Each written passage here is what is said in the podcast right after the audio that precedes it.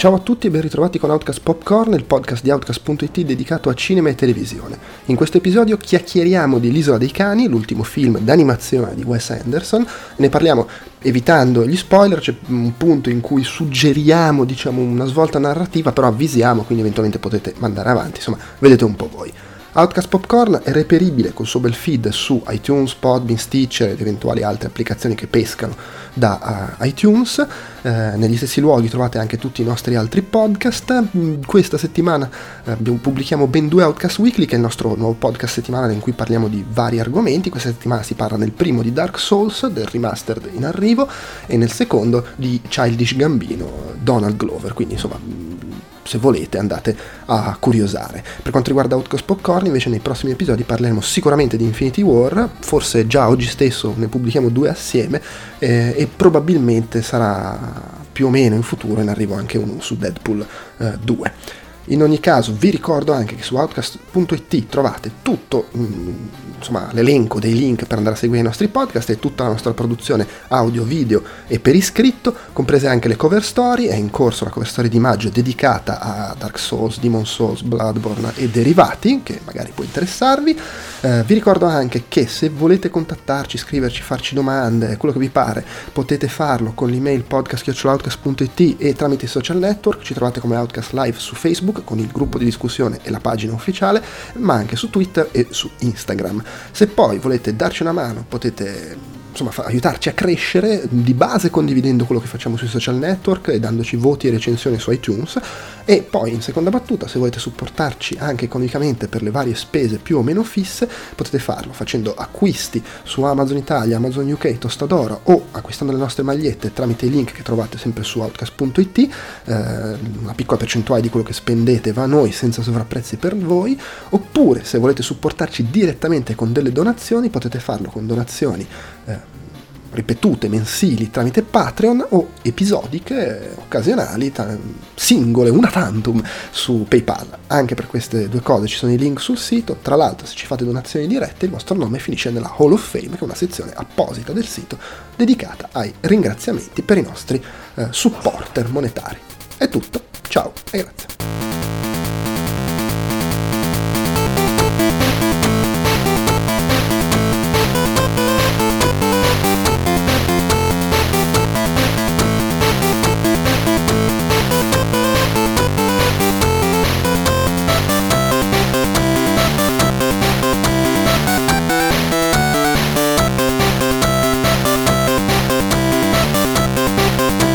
Siamo qui, eh, di nuovo la coppia Andrea, Andrea di Oncast Popcorn, io sono Andrea Maderna, con me c'è Andrea Peduzzi.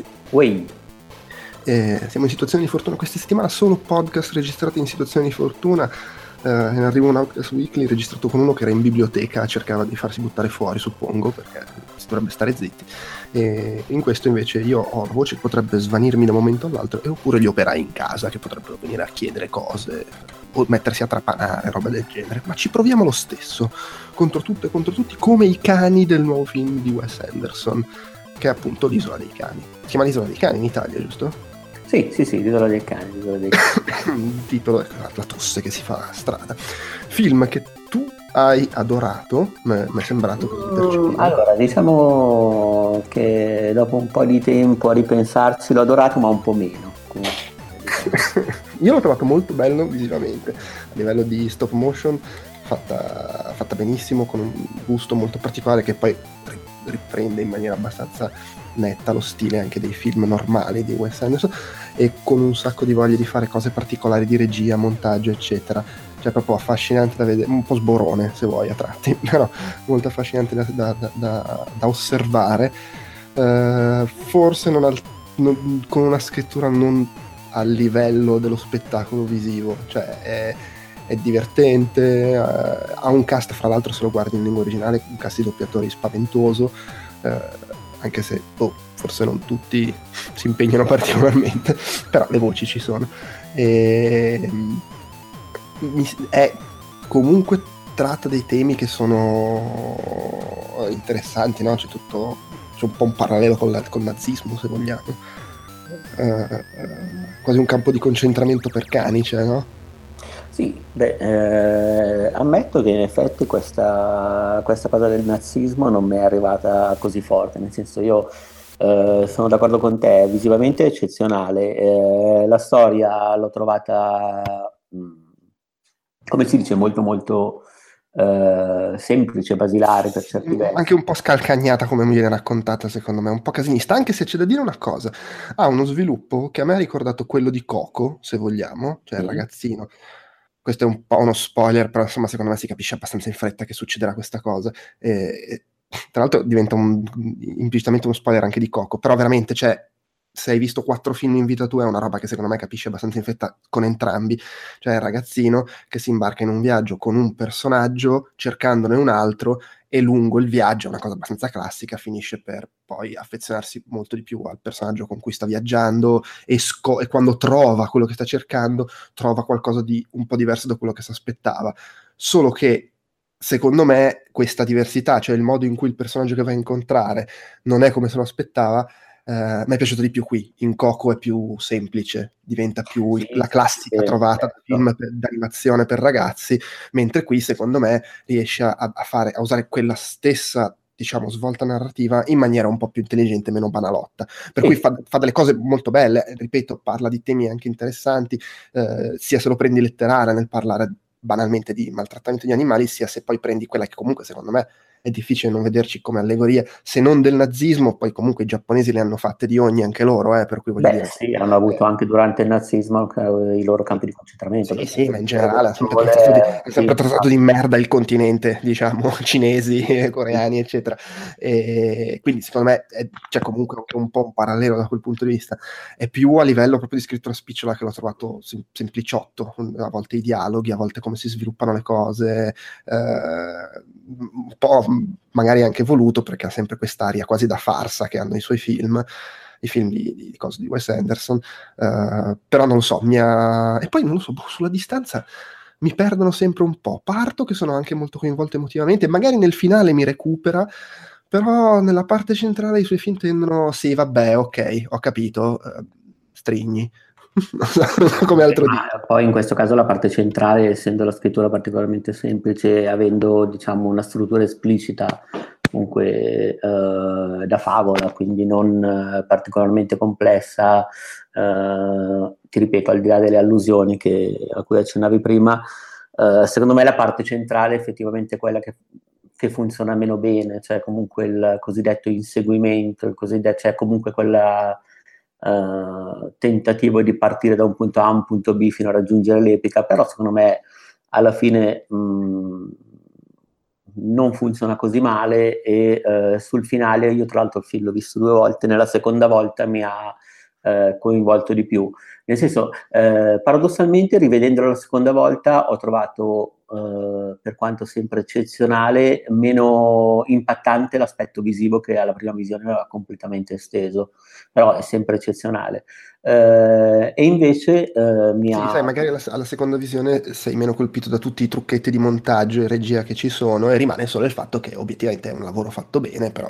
Sì, sì, sì, assolutamente. No, la prima volta l'ho visto ero completamente, mh, mm, diciamo così, coinvolto dall'estetica, dalle trovate, dal fatto che ad esempio utilizza banalmente eh, dei giochi di ribaltamento, mm, come dire, eh, stilistico per poter raccontare qualcosa, nel senso il film è stop motion, però quando ad esempio vengono presentate eh, delle scene riprese in televisione, in quel caso viene utilizzata l'animazione tradizionale, per cui comunque è anche un'idea tutto sommato sfiziosa da mettere dentro, ma al di là di quello il film utilizza tantissimi registri, tantissime trovate stilistiche, le mescola in maniera tutto sommato eh, sempre efficiente, sempre efficace, eh, ha tantissima roba su schermo anche diciamo di sfondo, nel senso comunque ci sono tantissime scene che hanno effetti di parallazzo dove magari in primo piano sta succedendo qualcosa e sullo sfondo ci sono altri dettagli sfiziosi.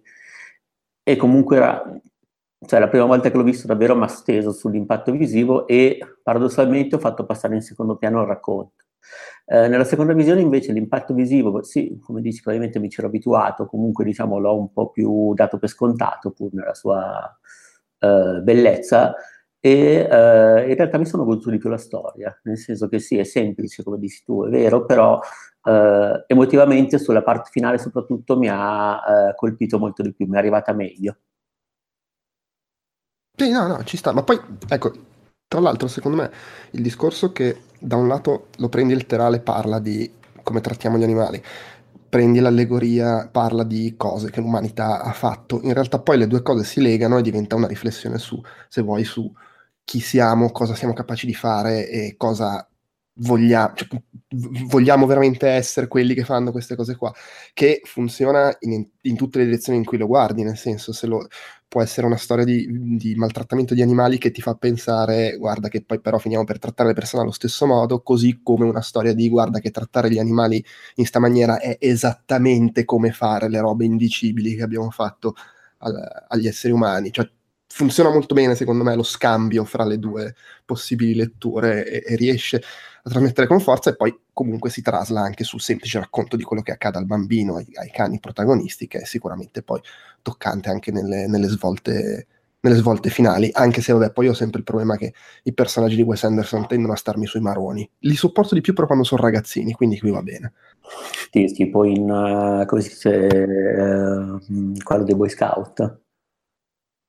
Uh, Moonrise Kingdom. Moonrise Kingdom, esatto, sì, non mi viene il titolo. Sì, esatto, sì. Perché... Ma qua invece i cani non sono dispiaciuti per niente. Sì, no, poi è sempre...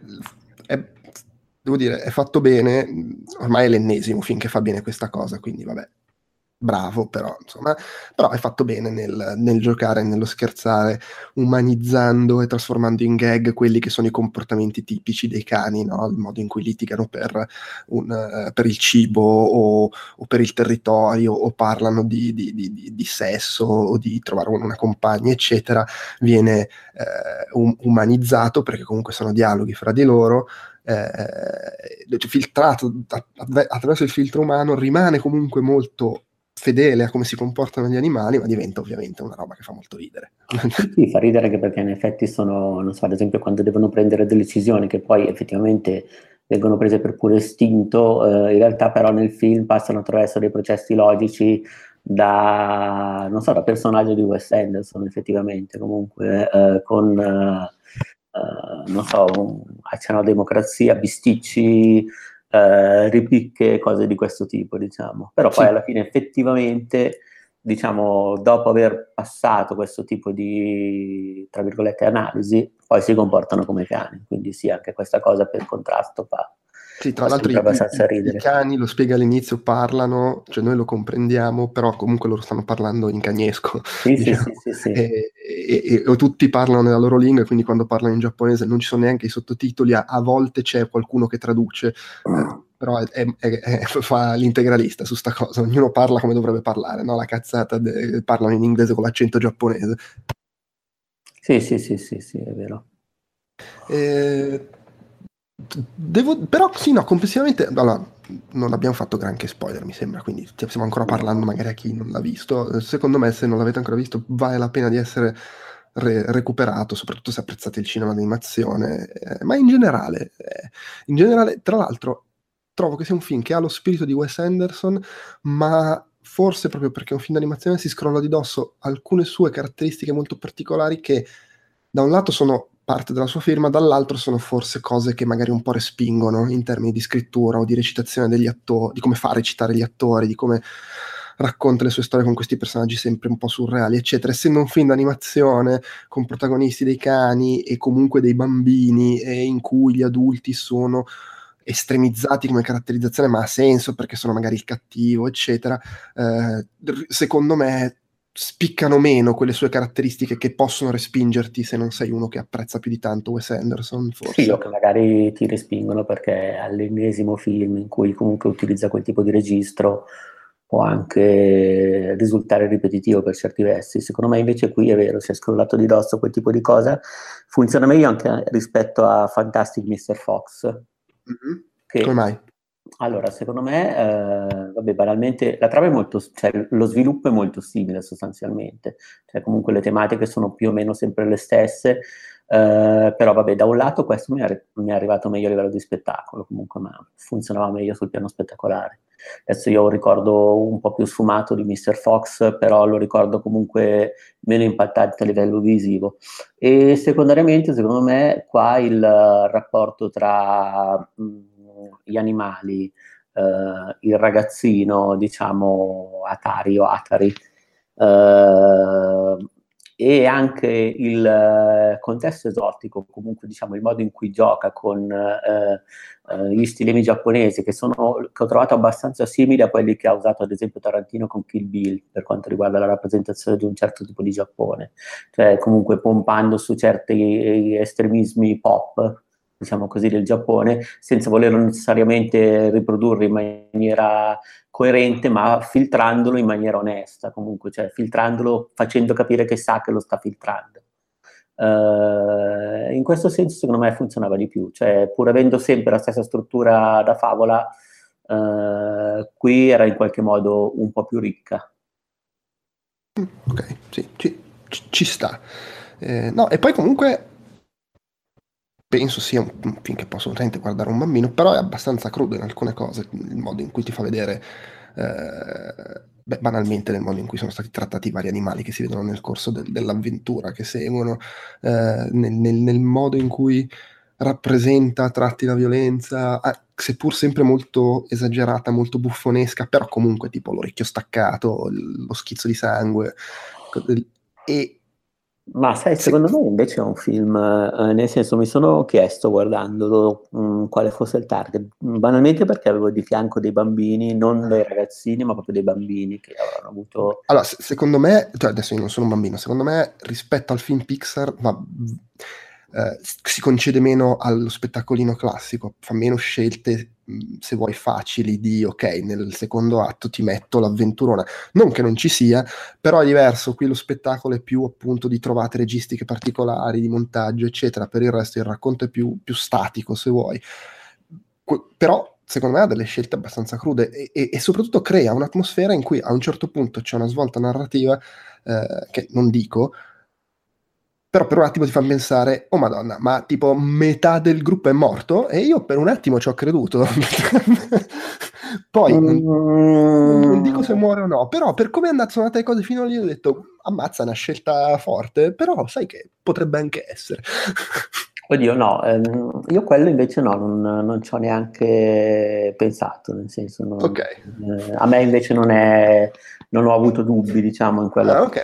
È che è talmente secca come cosa che eh, sul momento è spiazzante e dici, in qualsiasi altro film avrei detto, vabbè, cioè, non, no, non, non, può essere. Qui, per, per, come funziona il film, ho detto, ma magari invece sì, eh, poi vediamo cosa succede. Però, su, non so, secondo me da quel punto di vista funziona proprio perché comunque, pur essendo così sognante, buffetto, eh, cioè riesce a mescolare le due cose secondo me, riesce ad avere sempre quest- questa atmosfera che non diventa mai trucida, perché appunto ha sempre questo taglio Wes Andersiano, Andersoniano, sognante, eccetera, ma allo stesso tempo non, non trattiene la mano nel, nel farti vedere le, le, le, infamità che siamo in grado di, di, di commettere, eh, sia sotto forma allegorica con i cani, sia poi proprio letteralmente su quello che fanno gli umani, mostra un mondo che è in sostanza un cumulo di spazzatura, eh, cioè questa discarica che oltre ad essere una discarica dove ci liberiamo del, del, della monnezza, la, chi se ne frega se stiamo distruggendo quella zona, l'importante è che non ce l'abbiamo sotto gli occhi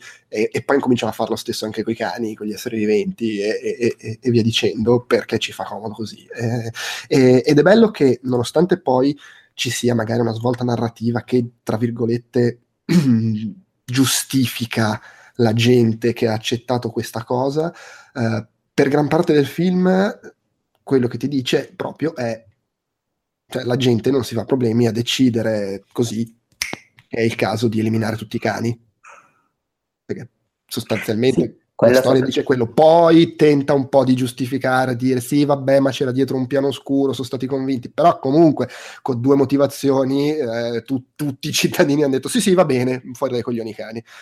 Mm, uh, sì, beh, o c'è lì magari ci leggi un sottofondo razzista, nel senso Adesso io non ho... Può essere, ma secondo me anche senza... Cioè nel senso può essere che ci sia poi anche il discorso, non so, gli immigrati, eccetera. Ma secondo me anche solo limitandolo al fatto letterale dei cani è comunque un po' agghiacciante se ci pensi che l'intera popolazione, tranne i ragazzini, perché poi c'è sempre questa cosa dei giovani che sono lo spirito del cambiamento, eccetera, dice vabbè, ok, sì, mi sembra sensato, ma buttiamo tutti i cani sull'isola.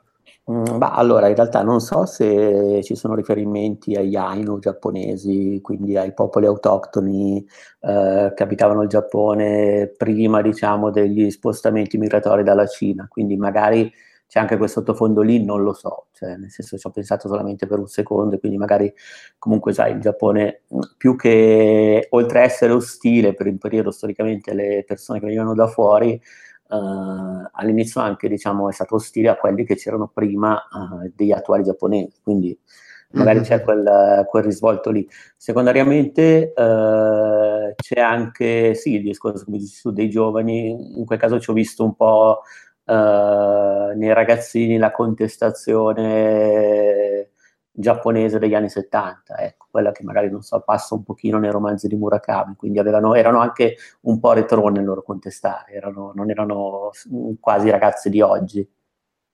Mm, sì, è vero. E comunque ci ho visto quelle cose lì, ci ho visto comunque un po' un, un Giappone di... Sì, beh, un Giappone in effetti che anche a livello di tecnologia, a livello di eh, resa così, nonostante fosse contemporaneo, anzi co- nel futuro, nel futuro prossimo, in realtà era molto più simile a un Giappone degli anni 60-70 per uh, scelte estetiche. Cosa che è anche poi la poetica di Wes Anderson. Sì, infatti. In realtà, comunque, uh, per Wes Anderson gli anni 60-70 stanno a Wes Anderson come gli anni eh, 50 stanno a Tim Burton, diciamo. Quindi comunque lui ha sempre quella visione lì. Però in questo caso, mh, mm, in questo film si fondeva anche meglio con la storia, per certi versi cioè com- comunque quello che voleva dire. Uh, riguardo a, al fatto se possa piacere ai bambini, ovviamente non posso saperlo perché non sono un bambino, uh, per quel poco che vale i ragazzini che l'hanno visto al cinema, uh, però sempre nei, nei freddi cinema di Como che non sono reattivi, Uh, comunque eh, avevano un po' l'occasione di annoiarsi, si agitavano così. Mi chiedo quanto lo stop motion uh, sia interessante per un ragazzino abituato magari a, alla Pixar, che comunque diciamo è apparentemente molto più spettacolare. Sì, sì. E... Eh, ma lì, lì, dipende sempre poi anche da, da, ragazzino a ragazzino, per carità. Sì. Però diciamo che secondo me è un, è un film magari meno facile di altri film d'animazione però tutto sommato penso sia adatto a, ai bambini, cioè non, nonostante ci sia un pizzico di, di violenza, non c'è nulla di esagerato e, come si dice spesso, di sicuro male non gli fa vedere una roba che comunque in qualche modo ti fa riflettere su no, no, no, beh, cose. poi se lo chiedi a me, io da bambino guardavo le cose più truculente. Quindi... No, no, è chiaro, però sai, però diciamo entrando in un'ottica di normalità, i tempi che corrono, secondo che... me si può passare. No, è chiaro, sì, ma poi il classico film che secondo me, se il bambino ovviamente è portato a guardare cose che non sono proprio veramente solo i, i cosi minions che sparano scorregge. Eh, ecco il film che riesce anche a introdurti un minimo di discorso un pochino più articolato rispetto alla, a solo la semplice avventurina, magari anche solo sotto pelle. Sì, sì, questo potrebbe essere diciamo, l'equivalente rispetto al, al giocattolo diciamo, da catena di negozio, potrebbe essere l'equivalente del giocattolo di negozio fighetto tradizionale. ok, Quello, il, il, negozio dove fanno solo giocattoli in legno. Sì, che costano un po', che anche magari fatti con i materiali delle scatole del Nintendo Labo. Ecco, è il Nintendo Labo dei giocattoli, cioè, mettiamola così. Nintendo Labo dei film d'animazione. Dei film d'animazione, sì, sì, sì. ecco la roba qua, secondo me.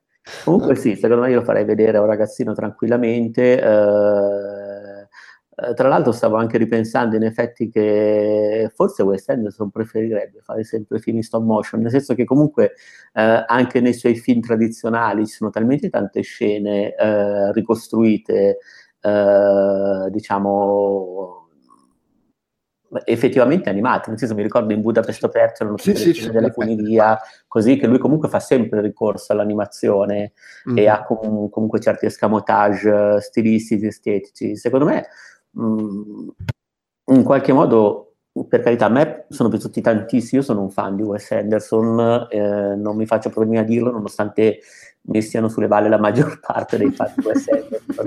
nel senso che proprio è quella roba lì, nel senso Wes Anderson... Eh, eh, è proprio un catalizzatore di... di Odio e amore.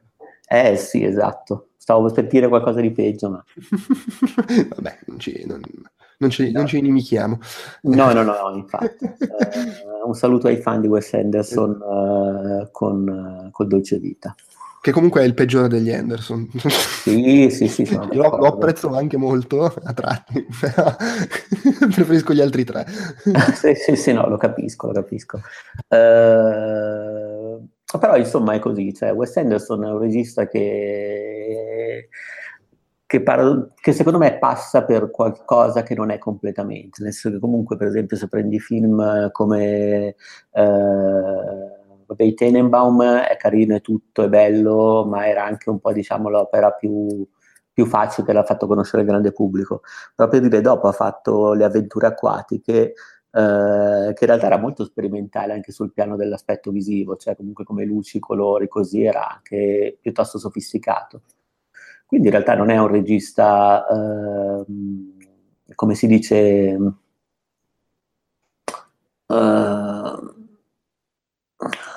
non saprei come metterlo, non è un regista mh, eh sì, no. banalmente radical chic, in realtà a suo modo sperimenta sempre. Ah, ok.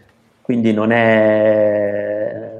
Insomma, sì, spe- secondo me è qui... È, è, sai cos'è anche? È un po' la condanna di tutti questi registi che hanno una firma visiva molto forte.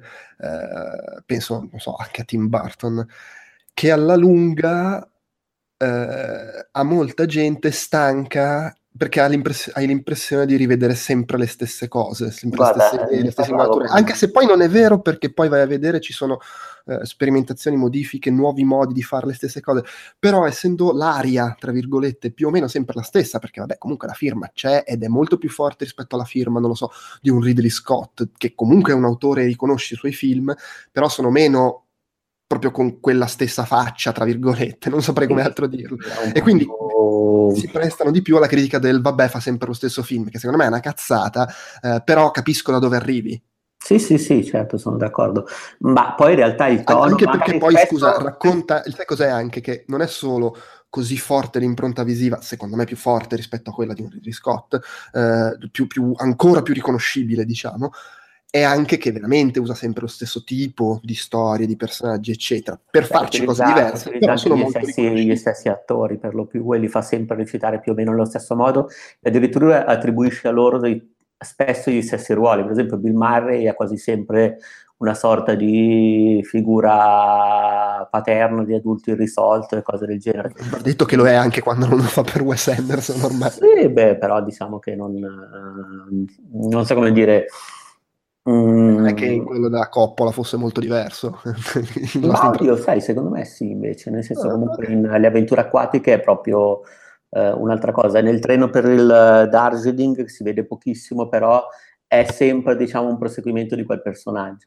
Mm-hmm, Però al di là di quello, sì, Wes Anderson ha sempre un po' la sua tematica familiare, comunque poi recentemente l'ha un po' espansa con uh, Murray's Kingdom, Budapest Hotel e anche con questo che comunque abbraccia una tematica sociale effettivamente a modo suo pur semplificata.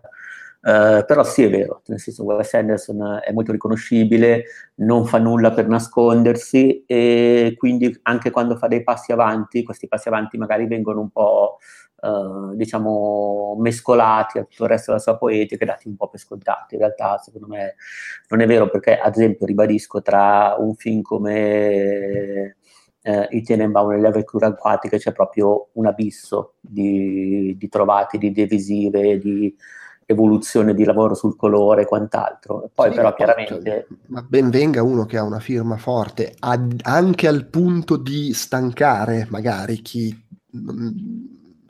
chi, chi si ferma a questo lato superficiale, in un'epoca in cui stanno scomparendo le firme forti perché siamo tutti vittime, io felice vittima, ma comunque vittime dell'omogeneizzazione in stile Marvel barra Disney, dove eh, c'è lo stile dominante che tutti i registi che ci passano devono rispettare permettendosi di cambiare due virgole e un punto esclamativo. Sì, sì, beh, adesso invece in passato mh, non so, penso adesso prendo proprio un nome grosso, un Orson Welles aveva comunque uno stile visivo molto netto, anche diciamo costruito con un certo tipo di estetica che era, lo faceva molto riconoscibile. Poi è chiaro che Wes Anderson e Tim Burton lo sono ancora di più perché loro utilizzano anche dei riferimenti eh, temporali marcati, però era per dire che effettivamente sono tra i pochi che stanno mantenendo diciamo, eh, una loro visione. Non me ne vengono in mente tanti altri, in effetti adesso a pensarci. Vabbè, comunque registi venuti fuori anche negli anni 90, Paul Thomas Anderson, dice, gente che comunque si fa i cazzi suoi. Mettiamolo. Sì, sì. Eh, però sì, eh, paradossalmente anche per quanto magari io non, non, li adori, però uno Zack Snyder o un Michael Bay un loro segno ce l'hanno. Ah beh sì, assolutamente. Eh, abbastanza riconoscibili sono, sono diciamo, eh, loro, o un, un Greengrass anche se vuoi. Sì, sì, sì. sì. Eh, però appunto No, di quelli venuti fuori di recente, Gareth Edwards è uno che secondo me, anche quando ha fatto il film di Guerre Stellari, è riuscito a dargli il taglio visivo suo. Eh sì, e poi anche, come si chiama, il regista del Sicario, madonna, oggi non mi viene un Vabbè, nome. Villeneuve, ok, sì. Sì, anche lui secondo me ha una sua coerenza piuttosto marcata. Sì, sì, no, anche i suoi film si vedono lontano un miglio, forse anche solo perché quando parte con le sue panoramiche dall'alto. Certo, sì, però se da un lato poi questi registi mh, mm, non è scontato entrare in sala per uno spettatore, diciamo, un, un po' meno interessato, un po' più casual, riconoscerli subito, mh, mm, ormai Tim Burton e Wes Anderson sono proprio quella roba lì anche per i colori, perché sono più sparati comunque. No, no, sì, certo, sì, sì, Vabbè, vabbè, appunto, come dicevi prima, il modo in cui fa recitare gli attori, il modo in cui usano gli attori, anche ricorrenti, eccetera. Cioè. Sì, sì, però diciamo che seguendolo io in realtà davvero, mentre per esempio scendendo dal cinema parlavo con la persona che era con me che mi ha detto guarda io non, non me ne ricordo neanche bene tutti i due Anderson perché mi sembrano sempre più o meno tutti uguali. In realtà proprio ci ho visto un, un'evoluzione che da un certo punto in avanti magari è diventata meno marcata anche perché ha raggiunto la sua maturità banalmente. Uh, perché se guardi Rushmore, i primissimi film uh, sono comunque meno Wes Anderson di Wes Anderson no, di oggi però comunque riesce sempre ad andare avanti e secondo me non ha ancora esaurito la sua, la sua vena.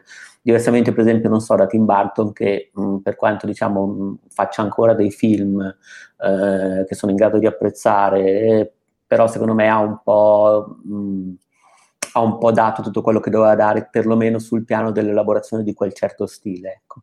Però quello è un parere personale. No, no, certo, per carità. Va bene, comunque, l'isola dei cani, eh, consigliato forse con più entusiasmo a te, io ho, ho abbastanza patito la parte centrale. Eh, nella, par- nella, parte centrale ho avuto la sensazione di stare guardando, di essere un, un, po' in una situazione stile sto guardando un film di Scott Adkins, non me ne frega niente di quello che succede, ma mi piace molto quello che vedo. o che ne so, le, le, le, quei film in cui la storia, sì, vabbè, però guarda che bello eh, eh, ma però secondo me è quello che voleva fare lui. Cioè eh, eh, ma in realtà però dice parecchie cose che secondo me ha un, proprio questo blocco centrale in cui incespica un po' nel modo in cui le dice le, e le porta avanti. Eh, però poi ce li ha i contenuti, li abbiamo sfiorati nel corso della, della chiacchierata. Ecco. Tra l'altro ho letto riferimenti, mh, mm, diciamo lamentele di gente che trovava in qualche modo uh, eccessivamente razzista la sua rappresentazione del Giappone perché è così basata su cliché. Tu non so se hai se sei incappato in questo tipo di articoli o se hai avuto questo tipo di sensazione. Boh, sì, posso capire, però insomma. No, posso capire anch'io, però diciamo non più di. Sì, ma poi non è diverso da Tarantino. Rientra nella sua caratterizzazione sopra le righe comunque, sì, sì. cioè è tale quale quando parla degli americani o degli inglesi. E anche quando, non so, nel Darjeeling uh, parla dell'India, cioè comunque hanno il turbante, hanno, cioè sono... Lui si rifà comunque a un'estetica retro e tutto sommato...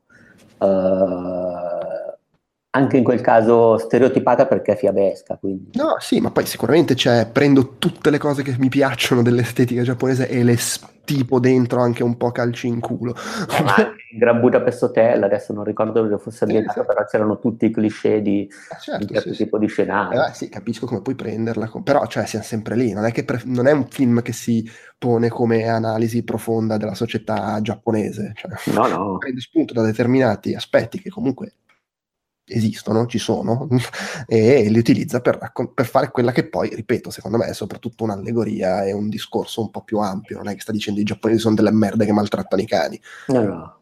Eh, certo, se lo prendi letterale sta dicendo che i giapponesi sono delle merde che maltrattano i cani, però insomma, boh, mi sembra una lettura un po' superficiale. Eh, è un po' come il discorso su... come si chiamava il film, quello con Matt Damon che diventa piccolo, di cui parlavamo qualche mese fa Uh, dai che hai capito. Mm. Dai! Aspetta. Dai! Dai! Cazzo, no, mi sono... Uh, downsizing, che lì c'erano le critiche al personaggio Bravo. eccetera. Anche lì, secondo me, un po' mal mal indirizzate, però di nuovo capisco, è un momento in cui si tende ad essere ipercritici su queste cose e ci sta perché è una reazione allo stato delle cose, eccetera, e via dicendo. Non voglio neanche entrare troppo in quel discorso. No, no, no, no, era solamente così, giusto per sfiorarlo, perché davvero gli articoli me ne sono passati davanti un po', cioè soprattutto scritti su siti americani, ecco. Ovviamente, perché poi arriva sempre da lì, eh, giustamente o meno. Vabbè, sì. Va bene, dai, direi che abbiamo più o meno du- detto quello che c'era da dire, possiamo, possiamo salutare. Vi ricordo comunque che è in arrivo anche l'episodio, l'episodio dedicato a Infinity War. Pare che finalmente lo registriamo. Se tutto va bene, esce proprio lo stesso giorno in cui esce questo, quindi facciamo doppietta.